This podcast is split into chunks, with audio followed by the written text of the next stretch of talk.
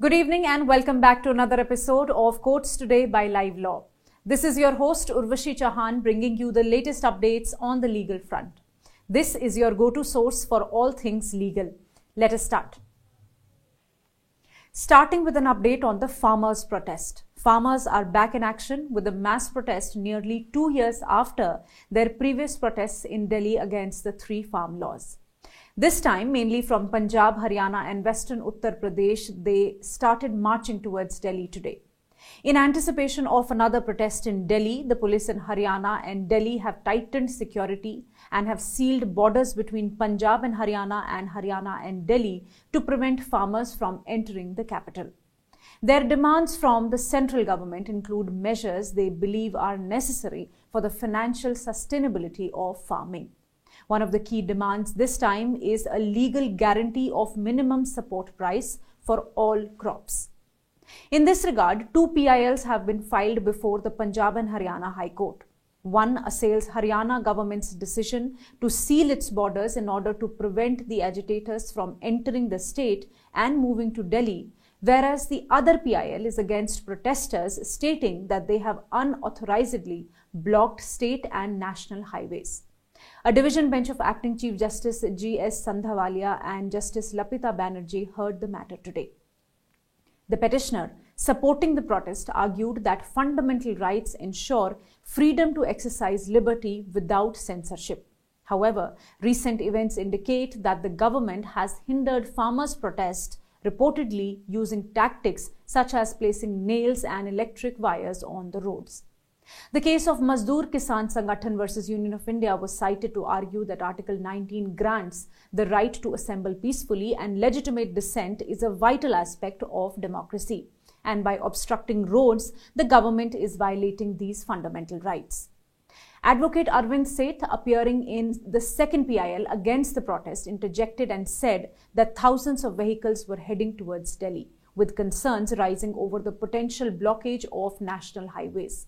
He emphasized that public inconvenience must be avoided, especially considering the difficulties faced by those needing to access hospitals, etc.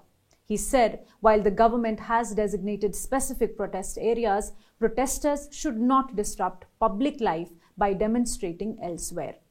The Counsel for the Union Government submitted that centre was open to negotiations so far as MSP was concerned. The bench called for an amicable settlement between the parties. It said that the protesters, being citizens of India, have a right to move around freely in the country. However, state government also has the duty to protect its citizens and ensure that no inconvenience is caused to them. The matter is now listed on Thursday, that is 15th February. Notices have been issued to centre and governments of Punjab, Haryana, and Delhi, and they have been granted time to file a status report. In the next important update, a bench of Justices Surya Kant and KV Viswanathan today heard the Kerala government's prayer for interim relief in its suit filed against the Union of India on the issue of limits placed by the centre on the state's borrowing limits. These interim prayers have been filed challenging what the state perceives as encroachments on its financial autonomy by the central government. The bench today recommended that the Finance Secretary of Kerala engage in dialogue with the Union Finance Minister to break the deadlock through negotiation. Attorney General R. Venkataramani, after taking instructions, told the court that the central government was open to talks with the Kerala government. The state government has also agreed to send a delegation tomorrow to Delhi to conduct a dialogue with the representatives of the central government. The matter has been listed on Monday, 19th February for directions. Stay tuned. Last week, the Election Commission of India approved the Ajit Pawar faction as the official Nationalist Congress party, granting them the right to use the clock symbol, which is reserved for the NCP faction. This decision came after the ECI considered and approved their application to use the symbol under Election Symbols Reservation and Allotment Order of 1968. In a fresh update, Sharad Pawar has now approached the Supreme Court challenging this decision. The ECI had used the test of legislative majority and noted that Ajit Pawar faction has the majority of legislatures. The Commission noted that other tests, that is, the test of aim and objectives and the test of organizational majority, were not conclusive in the case and hence the test of legislative majority was used. In view of the imminent Rajya Sabha elections for six seats from Maharashtra, the ECI had allowed Sharad Pawar faction to claim a new name for its political formation for the purposes of Rajya Sabha elections. You already know that the rift in the NCP emerged in July last year after a section led by Ajit Pawar and Praful Patel broke ranks with the then party supremo Sharad Pawar and joined hands with the BJP Shiv Sena Eknath Shinde alliance. In a swift development, Ajit Pawar was sworn in as the Deputy Chief Minister of the Maharashtra government. The Supreme Court has granted bail to Sadanand Kadam, member of Shiv Sena Uddhav Balasaheb Thackeray faction, in a money laundering case in connection with the construction of an allegedly illegal resort in the Ratnagiri district of Maharashtra. Kadam was arrested by the ED in March last year in connection with the offence punishable under PMLA. He approached the High Court after his bail application was rejected by the Special PMLA Court in October. The High Court also denied him bail, stating that it was prima facie evident that he was involved in activities connected to proceeds of crime and misrepresented it as clean property. Assailing this, he approached the Supreme Court.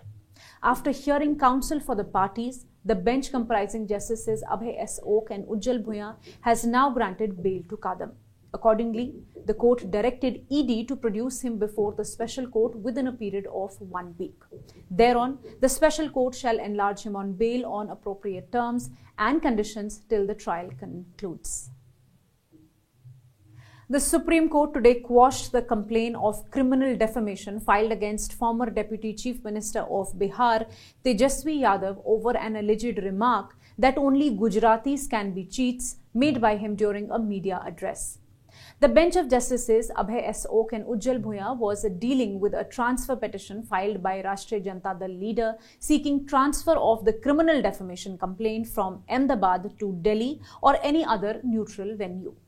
The background here is that Haresh Mehta, who is the Vice President of All India Anti-Corruption and Crime Preventive Council for Gujarat, had filed a complaint against Yadav for criminal defamation.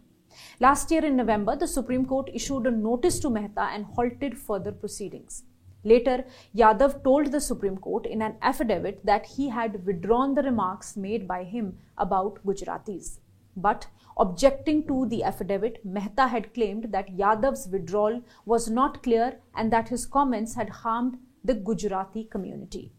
Then the court instructed Yadav to submit a clearer withdrawal within a week. The bench reserved its decision on the case during the last hearing, and today the complaint has been quashed. And lastly, the Supreme Court bench of Justices B.V. Nagaratna and Augustine George Masih is set to consider the question whether a Muslim woman is entitled to maintain a petition under Section 125 of CRPC. This is in a plea filed by a Muslim man against the direction issued to him to pay maintenance to his wife.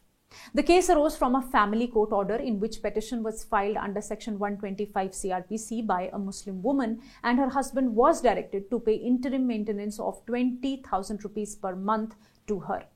This order was challenged before the High Court of Telangana on the basis that the parties got divorced as per personal laws in 2017. The High Court did not set aside the direction for interim maintenance and only reduced the quantum to be paid. Hence, the petitioner approached the Supreme Court pleading that a divorced Muslim woman is not entitled to maintain a petition under Section 125 of CRPC and has to proceed under the provisions of the Muslim Women Protection of Rights on Divorce Act, which restricts Muslim women right to maintenance to 90 days after divorce, that is to iddat period. After hearing initial submissions, the court appointed senior advocate Gaurav Agarwal to assist and has listed the matter for consideration on 19th February. Thank you for watching. If you wish to know more details about the cases I mentioned here, you can visit our website at www.livelaw.in. Stay ahead with quick legal updates only on Live Law. Do not forget to like, share and subscribe and support us. You can also support us by donating through the thanks button at the bottom of our videos or consider becoming a member at just 89 rupees per month.